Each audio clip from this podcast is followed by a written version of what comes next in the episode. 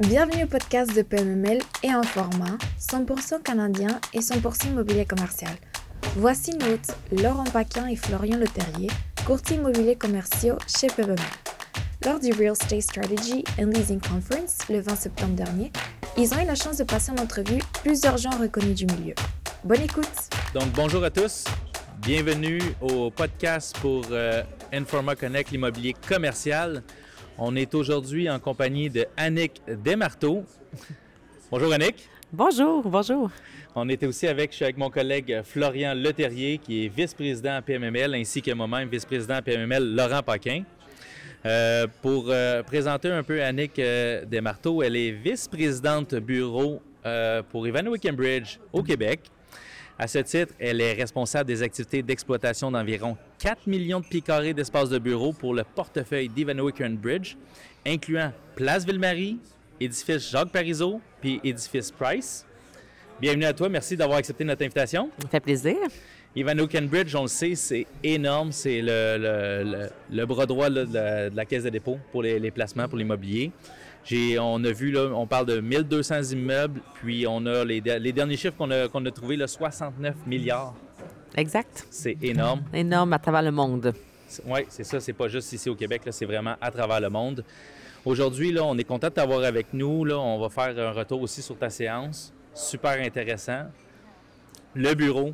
Qu'est-ce qui se passe avec le bureau présentement? C'est quoi les taux de location? C'est quoi les défis que vous rencontrez? Fait qu'on pourrait commencer, premièrement, avec euh, les taux de location en ce moment, dans le fond, à quel pourcentage vous êtes plein, puis dans quelle direction qu'on s'en va, est-ce que ça s'améliore ou pas?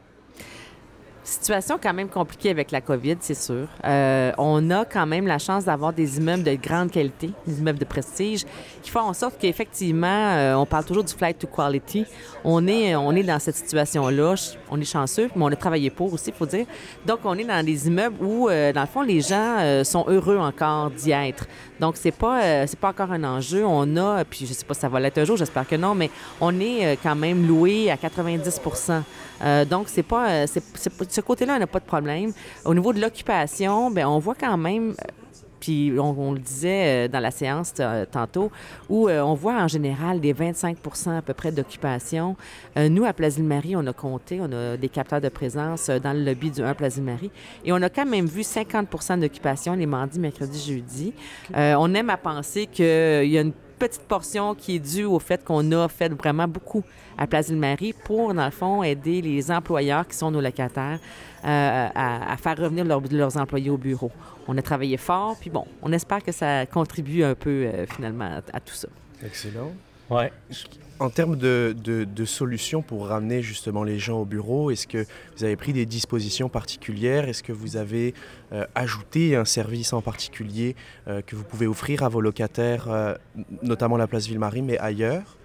Euh, oui, on a fait beaucoup de choses même, je dirais. Ouais. Dans le fond, on, on avait vu venir euh, le fait que le télétravail allait prendre de plus en plus de place, même avant la pandémie. Mm -hmm. euh, et on avait déjà pivoté sur le fait que on se disait, on offre, on offre encore des services à nos locataires, oui, mais on offre aussi des, des, services aux occupants, donc aux employés de nos locataires, pour faire une différence, dans le fond, pour que les employés se sentent bien et accueillis, finalement, au bureau. Donc, on a fait des grands investissements à Place Ville-Marie, où on a rénové l'esplanade, on a rénové la on a changé d'endroit de, de, les entrées et sorties du stationnement, et par le fait même, on a créé un grand escalier monumental entre l'esplanade et la rue McGill College. Mm -hmm. Puis ça a fait en sorte aussi qu'on a créé un très, très bel espace vélo. Donc, on a fait en sorte que, euh, finalement, les employés puissent dire « Oh, c'est le fun de venir à Place. Ouais. On se soucie de nous. Euh, et on a créé, bien sûr, le 4 cartes, yes. euh, qui a été, qui est un élément majeur maintenant dans le, dans le redéveloppement, euh, finalement, de Place Ville-Marie, qui fait en sorte que le midi, c'est plein présentement au 4 cartes, même si on est au mois de septembre. Puis même tout l'été, ça a été plein. Et bien sûr, les jeudis soirs, le, le soir 4 cartes ouais. est très, ouais. très, très prisé. Euh, par les jeunes professionnels. Donc, on a, euh, on a 1000 personnes le jeudi soir là, qui viennent ouais. au 4 cartes. C'est ouais. ah énorme. Oui, on énorme. a entendu parler même tantôt. Oui, oui, oui, oui. -hmm. c'est très, très populaire. Euh, et ça fait en sorte que des gens disent OK, je vais venir le jeudi au bureau parce que je vais aller au 4 cartes après, finalement. Avec, on contribue dans, de cette façon-là. Puis ça fait en sorte que, justement, nos locataires sont contents. ce qu'on a comme écho de tout ce qu'on fait, les locataires sont incroyablement euh, contents, justement, du fait qu'on a décidé de prendre euh, cette avenue-là, cette tendance-là, où on offre, donc on a, offert, ce- on a fait ce redéveloppement-là, mais on a aussi euh, sondé. Au début de la pandémie, on a sondé nos, locataires euh, pour voir qu'est-ce qu'ils auraient besoin. Puis, par exemple, il est ressorti le fait qu'il y aurait besoin d'une grande salle. Donc, maintenant, on a l'espace Flex qui a été créé, qui est ouvert depuis juin, où on a différents types de, lo- de locaux, entre autres une, une salle pour 50 personnes. Euh, et donc, on, on continue aussi, où on va ouvrir aussi l'observatoire qui, qui va être rénové, puis qui va être ouvert, qui va être un lounge pour les employés le jour ou le 46e, le soir un restaurant. Le 45e étage va être ouvert au public dans le jour pour les touristes gratuitement pour venir voir euh, la vue de Montréal. Il va y avoir un café qui va être là. Le soir, le soir on va transformer en bar à vin. Wow. Donc, on a vraiment, puis on, on utilise les espaces avec du multi-usage pour s'assurer qu'on qu'on maximise finalement les espaces vraiment.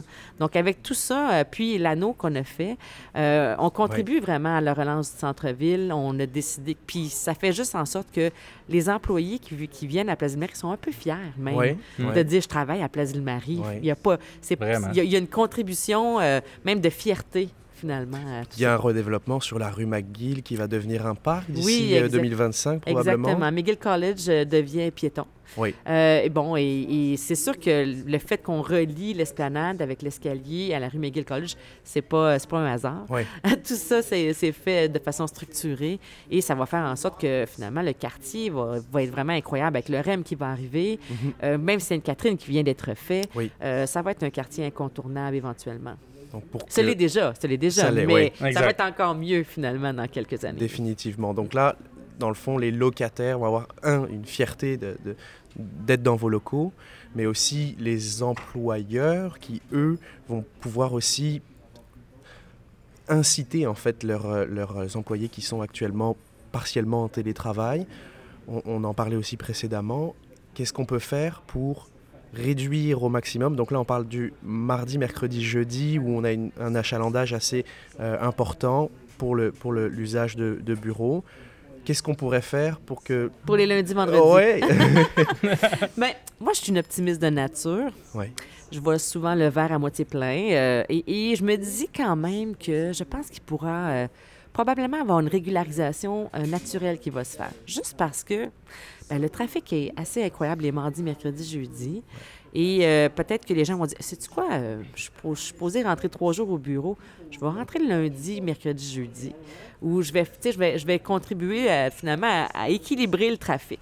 Alors, bon, maintenant, c'est ça qu'on vit.